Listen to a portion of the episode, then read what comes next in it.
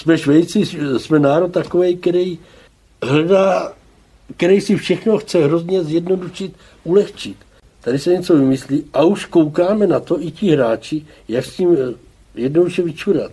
Tam je to jasně daný, tam prostě ten vývoj v tom, budeme říkat, západní svět, nebo jaký, ať to je Skandinávie, Švýcaři, Němci, tam je to daný, tam je zákon a zákon je tam trenér a ten trenér to řekne a takhle to bude a tak to je. Jenže my tady hledáme už cestu, jak to nejde. A tohleto si myslím, že taková nám chybí, podle mě nám chybí disciplína. V 70. letech rok co rok vozil medaily z mistrovství světa. Patřil k tomu nejlepšímu, co československý hokej měl. Lákání k emigraci do zahraničí nevyslyšel a zůstal věrný Pardubicím. Na chvíli si pak v závěru kariéry přeci jen vyzkoušel hrát v Německu. A když už sundal brusle, nedokázal od hokeje odejít. Jako trenér byl u dalších zlatých úspěchů českého hokeje, včetně toho v Naganu i na přelomu tisíciletí při zlatém hetriku. Teď je mu 71 let a v salonku pardubického zimního stadionu usedá do červeného křesla. Olympijský podcast Radiožurnálu. Hostem olympijského podcastu je dnes bývalý veleúspěšný hokejista Vladimír Martinec. Moc nás těší, dobrý den. Dobrý den. Dobrý den. Já se jmenuji František Kuna a je tu se mnou kolega z Českého rozhlasu Pardubice Otakar Gudvert. O to vítej. Hezké odpoledne. Pane Martinče, je za námi pár dní, kdy byly pořádné mrazy. Neměl jste chuť obout brusle a vyrazit na rybník v Lomnici nad Popelkou? To, co bylo teďka ten poslední týden, nebo těch 5 dní, nebo jak to mrzlo, tak v ty Lomnici takhle mrzlo, řekněme, od listopadu nebo od prosince a bylo tam ty 3 měsíce určitě, tam byl takovýhle mráz, takovýhle let, takže my jsme měli tu možnost na tom rybníce si to tam připravit, odhrnout zámí s košťatama, vysekat díru do ledu, vzít vodu, připravit si to na ten další den. A je to jenom dobře, že to takhle bylo, ale teďka bohužel ty zimy, když se tady dá bruslit v Pardubicích nebo v těch nížinách, je to pár dní v roce, což je málo. Je to spontánní. Viděl jsem, včera jsem šel na hokej a viděl jsem nějakýho pána, tak okolo 50 taky měl brusle na ramenou a hokejku a šel tam asi z Bajkalu. A to je radost, když se na ně podíváte, že ta chuť by byla. Zabrusil bych si, byl jsem bruslit, to ještě nebyla taková zima v prosinci, začátkem prosince, tady na závodišti v Pardubicích, kdy to bylo ještě trošku otevřený, tak jsem tam byl s vnučkou si zabruslit. Koupil jsem si na to speciálně nový brusle. Když jsme se teď bavili o tom, že se děti zase vrátily na ty rybníky, dá se to asi přičíst té situaci, která teď je, která je taková nepříjemná, že se nikam nemůže.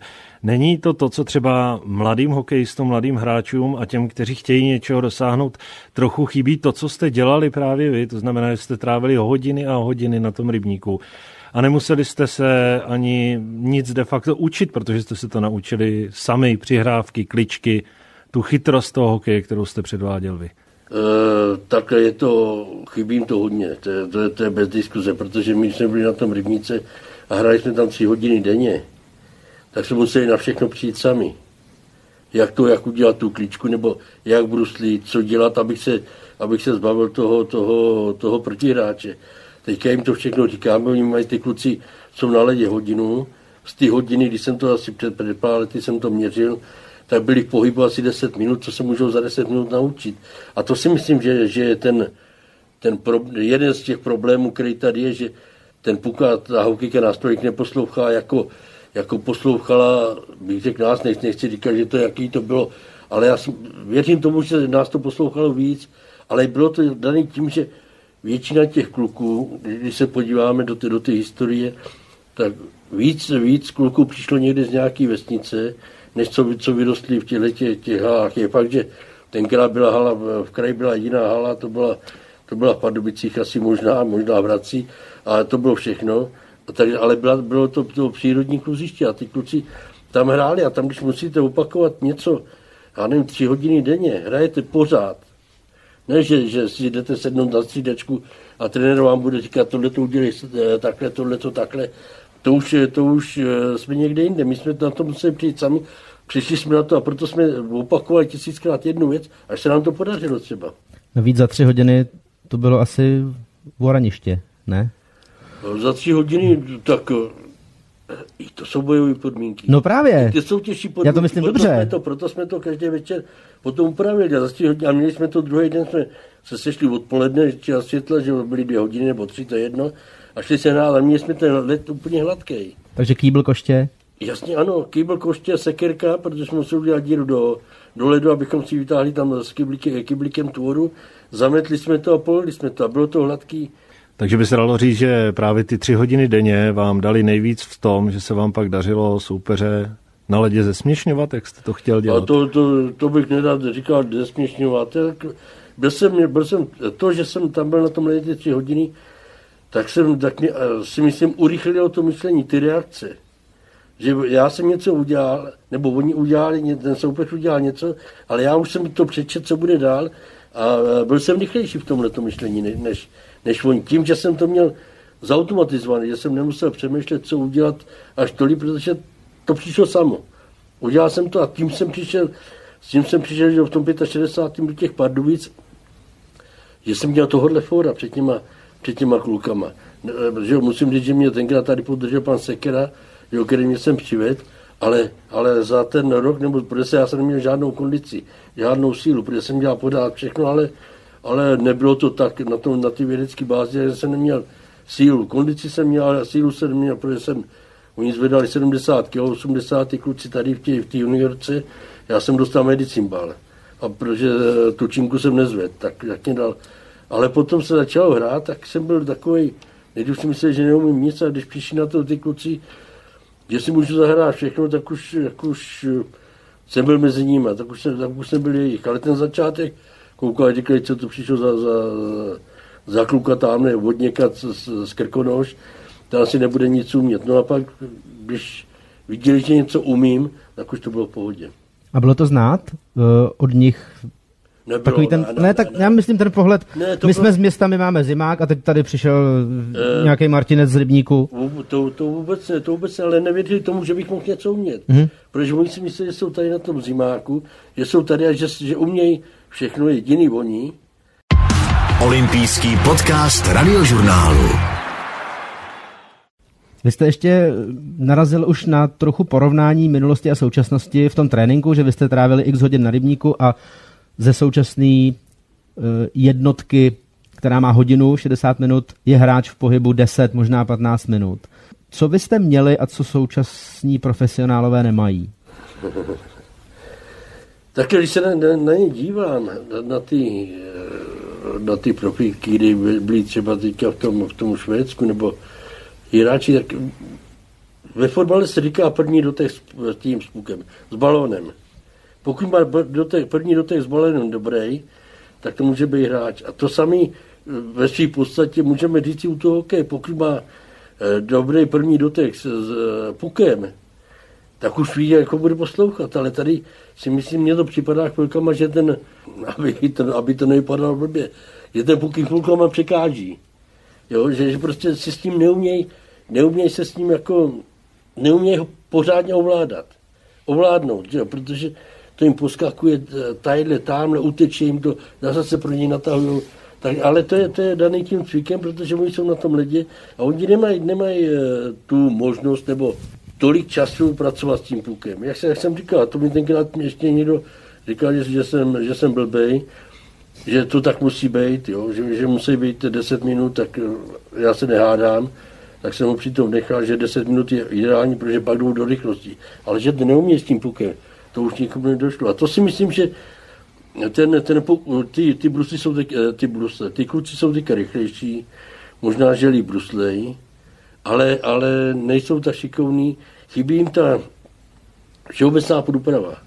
Protože oni vlastně teďka začnou tady v té hale, když jim je, řekněme, 5-6 roků, to je jedno kolik, takhle a dovědomatelé. Ty přírodní podmínky, kde by se mohli zdokonalovat, tak nemají.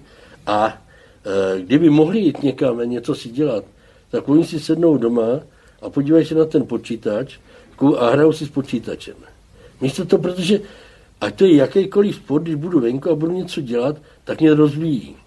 A něco se z toho určitě přinese do toho hokeje, protože pohyblivost, ohebnost, To prostě těm klukům dneska chybí. Dělají si kolikrát srandu, že neumějí kotou, ale vlastně ve škole se bojí, aby si něco neudělali, takže to je takový začarovaný kruh a ty kluci by měli sami vlastně do tohohle jít a najít, udělat si nějakou tu skupinku. Je těžký, kde to udělat, to je další věc, kde můžou sportovat, všude vyhánějí, půjdou do parku, tam je vyženou, půjdou jinde pomalu nemají možnost, jako teďka ještě, takže to je, já jim to nezávidím tohleto. Jsou šikovní, umí s počítačem, dají mi dohromady telefon, to mě dají dohromady v 7 letech, ale tím to končí a to si myslím, že pro ty kluky je špatný. Potkal jste se teď v poslední době u někoho z trenérů, kdo by přemýšlel tímto způsobem? To znamená, že hráč se musí rozvíjet i jinak, než jenom ta taktika, která je v tom dnešním hokeji to gro. Přece jenom musím se podívat na to, že nějaký ten rozestup, odstup věkovej už tady je, protože mě je 70 pryč a těm klukům, který trénují, tak těm je 50, jo, plus minus něco, že jo, jsou tam trenéři, který já jsem trénoval, který hráli za juniory, za dorost, nebo za Ačko, to je jedno. Ty tam jsou a ty mají na ten sport to trošinku jiný náhled a kolikrát mě to připadá, jestli říkají to už jsou zastaralý, to je přešlý tyhle ty názory a tohleto a nevěřej tomu, že to by to bylo dobrý pro ty kluky. A co vy na to? Mrzí vás to, když tohle slyšíte, že Martincovi už je 70 a ať nám do toho nekecá? Musíme se podívat, občanky mají pravdu. Mají pravdu, že já mám na to třeba jiný názor, abych to dělal trošinku jinak, ale holt prostě učí se to jinak na fakultě, když se dělají ty trenérské kurzy, licence A, B, C, D, nebo jaký jsou, tak se to dělá jinak, klade se tam důraz na něco jiného, ale když se na to podíváme, tak ty výsledky bohužel za těch posledních pár roků nejsou. A to můžeme říkat, že čím to je, jak to je, proč to je, nejsou. A to je hotovo. A ta kvalita těch hráčů asi není. Tady musíme zase říct, že ti hráči, jenom to je taková suvka, jeden trenér, už tak ještě starší, o 10 nebo 20 roku jako já, jsme s ním mluvili a on říkal, ti hráči, kteří umějí žabičku, tak jsou v zahraničí. Tady zůstávají ty, kteří tu žabičku neumějí. A to vlastně koresponduje s tím, co chci říct, že kluk, který je mu 15, 16, něco umí a jeho agent ho neprotlačí někam, víš, tady v Pardubicích, nebo v Pardubicích, ne, v republice, ať je to dorostenec, ať ho nedají do junioru, tak už se urazí a veme ho a seženého místo ve Skandinávii. A nebo ho veme do Kanady. A tím pádem tady zůstávají ti hráči, kteří nejsou třeba až tak dobří a nemají co koukat. Jo, protože taky musíme, jdeme k tomu, že ti hráči se to učí z té tribuny. Se učí, když vidí někoho, co dělá dobře, tak jsou jako pice. Mám vnučku, která byla předevčírem bruslit na Letný v Praze a byla tam vedle krasobruslení a už roztahovala ruce jako krasobruslatka. A to sami dělají tyhle ty kluci. Ze zora se dívají a koukají do toho, koukají se na ta jména. Je fakt, zase musíme zdůraznit, že když jsme to hráli ještě před těma 50 lety, tak každýho hráče znal. Teďka tady je ten kluk 2 roky nebo 3 jde pryč, přijde jiný. Jo, takže ty fanoušci, ty kluci malí, znali každýho toho hráče a okoukávali od něj ty lepší věci. Kolikrát ty horší, ale okoukávali, koukali na něj. Jenže teďka prostě ti hráči začínají se vracet, že jo? Začínají se vracet ty po 30, tak jim taky něco ukážou, ale oni potřebují ty kluci vidět něco 15, 16, nebo i když jsou malí, od těch 10 do těch 18 let, když se to mají učit, když se to láme, jestli se to naučí nebo ne, tak potřebují někoho vidět. A tady si myslím, že je takových lidí, který můžou něco opravdu dobrýho ukázat, není tolik. Jsou tady samozřejmě, ale není jich tolik, aby aby ty kluci to skopírovali, nehledě na to, že každý má doma rodiček z těch kluků a ten rodič říká, tohle takhle, to musíš dělat takhle a radí jim a tak je zblbne ty kluky, že ty nevidí nic. A jo, jasně, tady máte kávu, dík, máte říct. No, vám nic neřeknu, nic jsem dát, nechá si u sebe, když to máte studený. Dobrý. Posloucháte olympijský podcast Radiožurnálu. Můžete vy říci, že se vám ten dnešní hokej líbí? Protože ve srovnání s tím, co jste hráli, je úplně odlišný a úplně jiný. Když to se můžu někoho dotknout, ale to nevadí, protože teďka, když jsem se díval na ta úplová cvičení v tom Švédsku, jak pořád hrají u mantinelu a přetlačují se, kdo jede s tím pukem, jo, tak jsem říkal, to můžu klidně si dát tu kávu, co jste si dali vy teďka, protože za chvíli a ono to bude stejný. Přece ten hokej je o ty dynamičnosti, o těch protiútocích, o to jít rychle dopředu, ale my tady poslední dobou, nebo já nevím, jestli poslední dobou, spíš jsme se zastavíme, necháme puk a jdeme couvat a bráníme. Že to není takový ten hokej kombinační. Jsou akce jako při tom hokeji, které jsou parádní, které jako nemůžu říct, já jsem tady v Pardubicích, že jo, na tom hokeji. A některé akce jsou parádní, ale tu akci já jsem pomalu neviděl. Teďka v tom Švédsku, v tom Malmö, jsem ji neviděl takovou akci pořádnou z naší strany. Jo, a to mě mrzí. Tam do toho protiútoku vždycky se říkalo, už ten profesor Koska říkal v roce 72, asi tak, 75% branek padá po rychlém získání kotou, což znamená z rychlého protiútoku. Ať to je kdekoliv, do 5 vteřin. Jo, ale jestliže už jdeme ve třetině minutu, tak tam těžko něco padne. A proto je tam potřeba zrychlit ten přechod. Jenže to je zase o tom prvním doteku s tím kotoučem, abych věděl už, když dostávám kotouč, abych už věděl předtím, kde je kdo volný, abych to mohl udělat. Protože pak takový to jezdění dozadu, to je takový alibi. Budou říkat, že to je moderní hokej teďka. To je sice pěkný, to můžou říkat, to mě nevadí, že jsem starý, taky mě nevadí. Vy tedy, dá se říct, že nazýváte současný styl českého národního týmu úpolovými sporty. Chvíli na to taky padá. Že tam je prostě padá. Jako na to judo na bruslích. Tak to bylo okolo toho mantinelu pořád jenom Chumel. Se drželi, ale přetlačovali se. A to jako to každý chtěl vyštěvat ten puk. Mluvil jste i o tom, že už dlouho český hokej nemá medaily z mistrovství světa. Kdo jste řekl? Nebo že ty výsledky nejsou takové. Výsledky nejsou takové. Dobře. Správně. A bavili jsme se o tom, jak se vychovávají mladí a jak to funguje, nefunguje rodiče a že dítě přijde domů a místo toho, aby se šlo pohybově vzdělat v jiném sportu, tak si vezme do ruky počítač, telefon, tablet. Ale přece tyhle moderní technologie mají Švédové, Finové, Kanaděni, Američani, všichni. Tak zkuste najít odpověď na to, proč se českému hokeji výsledkově tolik nedaří v posledních letech. Ano, protože to je, nechci kritizovat společnost nebo něco takového, toho jsem daleko. Doklidně můžete. Ale ne, tady se něco vymyslí a už koukáme na to i ti hráči, jak s tím jednoduše vyčurat. Tam je to jasně daný, tam prostě ten vývoj v tom,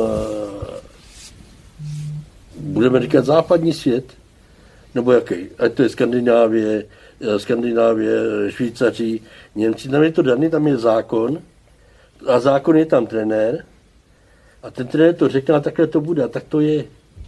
Jenže my tady hledáme už cestu, jak to nejde. A tohleto si myslím, že taková nám chybí disciplína. Češi jsou neposlušní? Ano.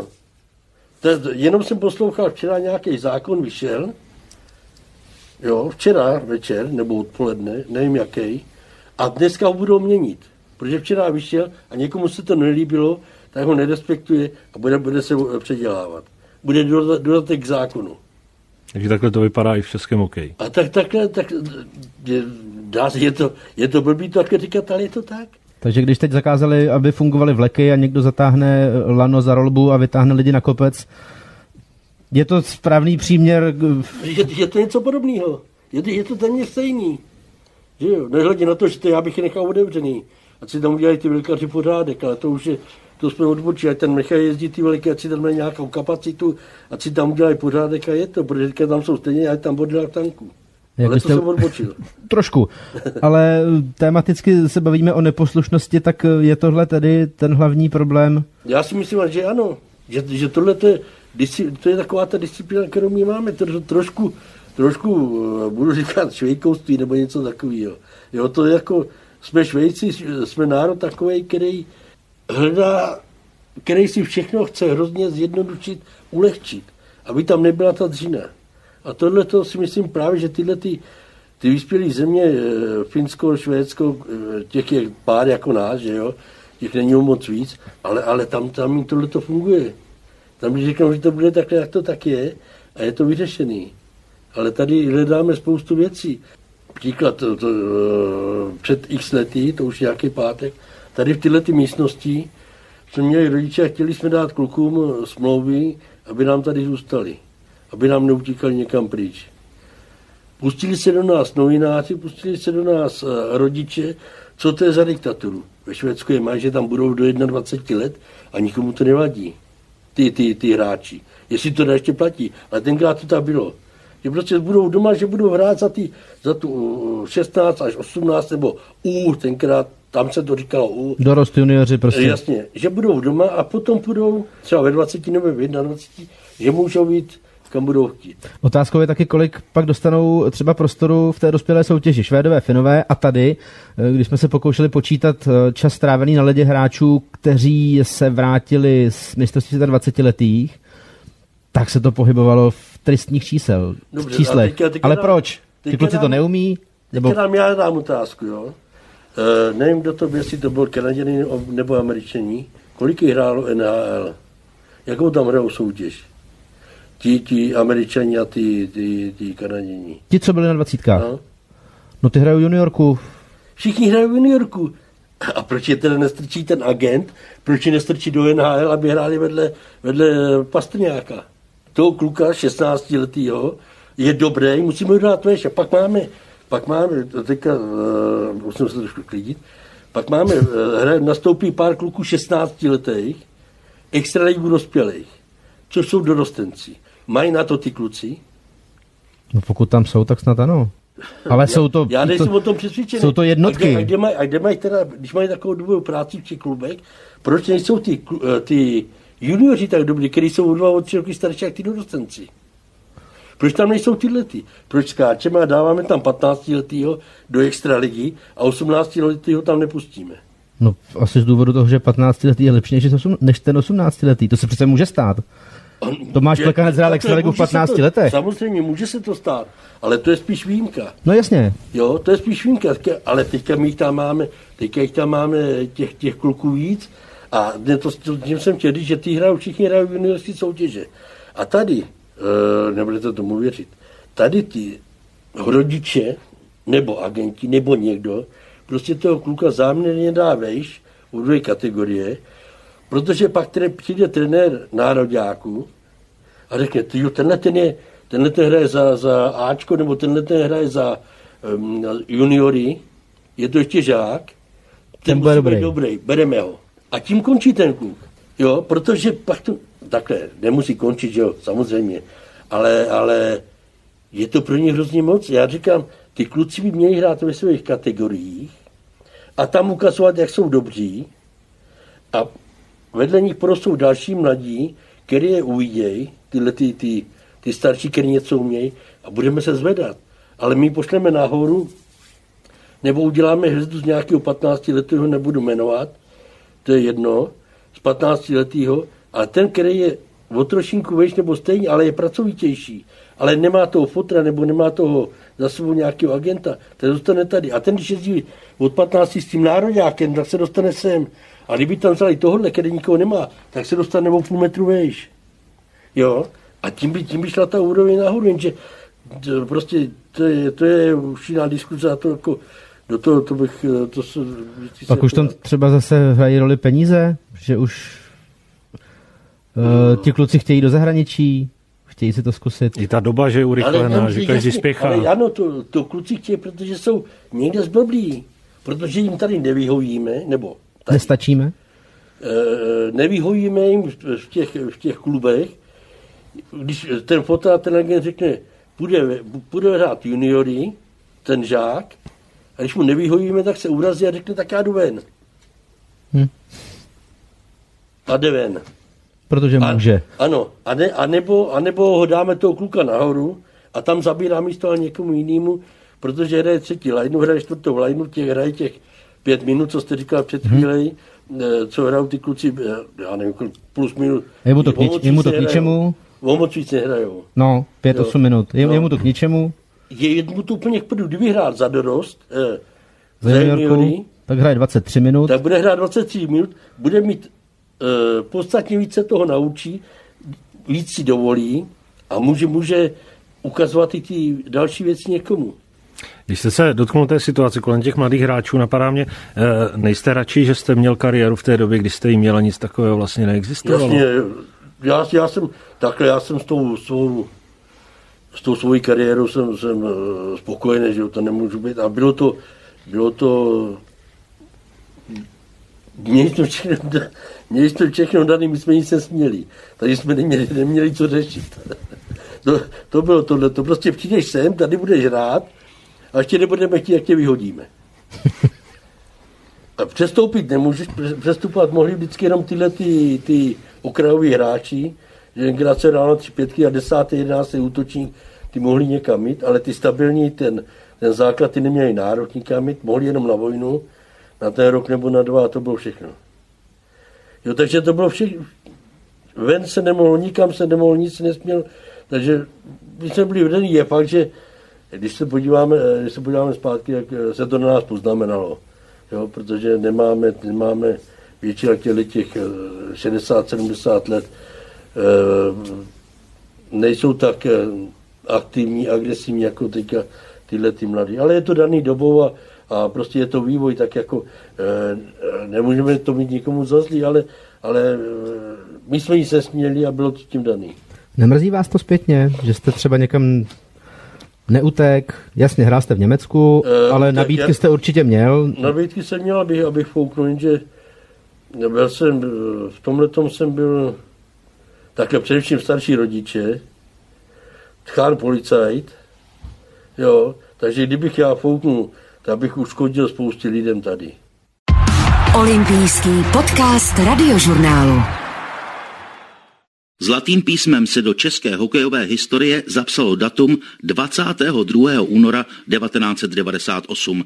Ve 13:45 se v Naganu začal opakovat scénář z předchozích důležitých zápasů na turnaji. V rozhodném zlomku sekundy se zadu nedovoleně atakován a po skončení druhé třetiny dlouze vyjednával gól! Gól! Gól!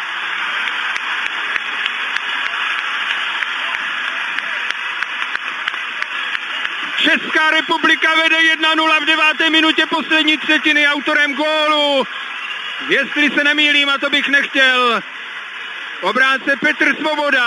Tohle jsou závěrečné okamžiky v podání Aleše Procházky. Poslední sekundy tohoto zápasu, už jich jenom 5. Kotouč za brankou ruského týmu. Nakonec vyhození Kotouče, zakázané uvolnění. Konec zápasu! Konec zápasu a máme zlatou olympijskou medaili. Český tým se radoval, doma tekly hektolitry šampaňského. V ten okamžik se také završila jedna etapa cesty jednoho muže, bez kterého by Nagano podle samotných aktérů prostě nebylo Naganem. Pohled Jiřího Šlégra mířil bezprostředně po zlatém finále na střídačku za Ivanem Hlinkou. V sobě držel spoustu věcí, asi nejvíc to bylo vidět, když jsme to teda vyhráli, když ho Slava Lener objal a já jsem věděl, že brečí.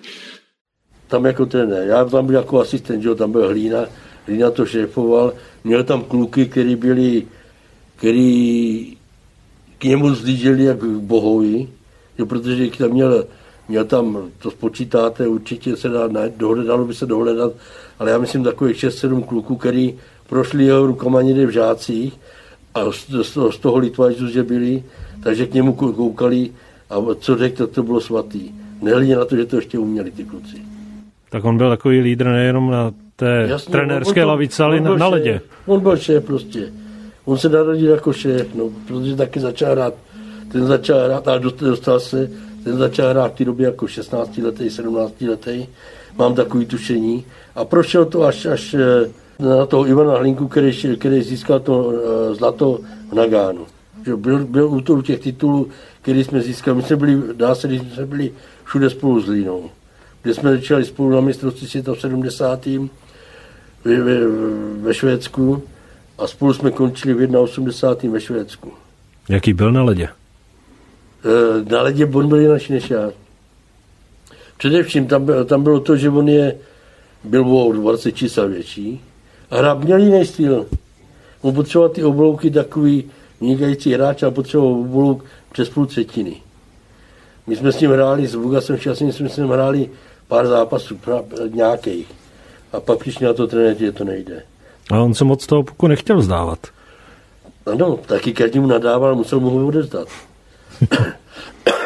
Když mu ho nedal, ten někdo, to tam měl vzadu Jirku Bublu, ten dal mu ho a už bučil mu ho, protože byl právě mnou, dělal si ten levý obouk a už čukáš, že ho chce zpátky. Vy říkáte, že nepřehrál, on mu půjčil. To nebyly přehrávky od Hlinky, on půjčoval puk. Půjčil, protože on tak jako tam měl na pravém křídle Pepu Ulricha a říkal, já ti ten puk na chvilinku půjčím a hned ho dáš zpátky. A když nedal, bylo zle. Prostě takhle to bylo, nebylo zle, že byl zase dobrý kluk, ale musel, byl to šéf a musel se všechno motat okolo něj, když byl na ledě. Ale i potom jako trenér, tak prostě. To vás spojuje s Ivanem Hlinkou, že jste byli úspěšní hráči, pak i trenéři. Jste zastáncem toho názoru, že hokej na vrcholové úrovni by měli hrát ti, kteří ho na vrcholové úrovni hráli? Trénovat se chtěl říct. Co jsem řekl? Hrát. Ano, pardon. Není to pravidlo. Záleží na tom, jaký každý ten člověk je, jak ho budou uznávat hráči, protože taky máme hráče, kteří byli na vynikající úrovni, ale prostě jako lidi nejsou tací, jací by měli být, nebo jak by chtěli ti ostatní, aby byli. A tak nemůžu také říct, nechtěl bych také říkat. Jak se říká, může být průměrný hráč a dobrý trenér, ale ten to má podstatně horší, protože ty lidi chtějí ta jména, tak chtějí ještě pořád, ať to je jak chce, tak pořád chtějí ta jména. Podívejte se, vy jste taky přišli za mnou, protože mě znáte. To je na odlehčení, no ale je to tak, nejděte tady za klukama, který hráli se mnou, který tady jsou někde, tamhle za rohem jsou vyfocený a nejdete za nimi, jdete za těma, který znáte, který se někde pohybují a který mají nějaké zkušenosti. Tím nechci snižovat jejich roli a úlohu, ale prostě je to tak. Když jsme se bavili o vás jako o trenérovi, představte si, že stojíte na střídačce a trénujete Ivana Hlinku, který jenom půjčuje puky a chce hrát takhle trochu možná sobecky, tak jak moc je těžké mít v týmu hráče tohoto typu? To bych nevydržel. Měl jsem taky tady neúplně takový, ale je fakt, že tenkrát se ty manšafty nějak takhle netvořily. Jeho bych nechtěl mít manšaftu, no? Kde to ten nechci snižovat ty trenéry, který ho měli, ale jim přerůstal přes hlavu? Já si myslím, že jo. Že prostě on musel mít to hlavní slovo už od dětství. Na co se nejvíc těšíte teď? Teďka se těším nejvíc na to, až tady bude klid. Máme jít už? Ne, to tím nemyslím vás, ale až už ten covid, až odejde někam do hajzlu. Aha. A budeme se moc volně pohybovat, budeme si moc dělat zase, co chceme. Se budou zavřený doma, do hospody, tak to mě nevadí, že nemůžu, že se nechodí, ale prostě je mrtvo. A ty lidi mají ty obavy. Věřím tomu, že mají ty obavy. Jako je mám já, ale prostě tohle to až bude pryč. Až se zase vrátíme do normálního života, jako to bylo před Vánocema 2019, řekněme. 2019, protože na jaře už to začalo, 2020 už to začalo a od té doby jsme pořád v tom víceméně. Pořád se obávat, koho kde trefím, koho kde potkám. Na to se těším hodně. Jak trávíte ty dny teď teda? každý den, nebo včera i předevčírem jsem to ušel, chodím takhle po večerech ven, vyrazím tak na 2 hodinky, ukáže mě to 12 000 kroků, telefon a řekne, splnil jste denní limit 10 000 kroků. Hostem olympijského podcastu byl Vladimír Martinec. Moc děkujeme. Za málo, mějte se krásně. Mějte se hezky. Loučí se František Kuna a Otakar Gudvert. Poslouchali jste olympijský podcast Radiožurnálu. Další díly olympijského podcastu najdete na webu radiožurnal.cz, popřípadě na můjrozhlas.cz a také v dalších podcastových aplikacích.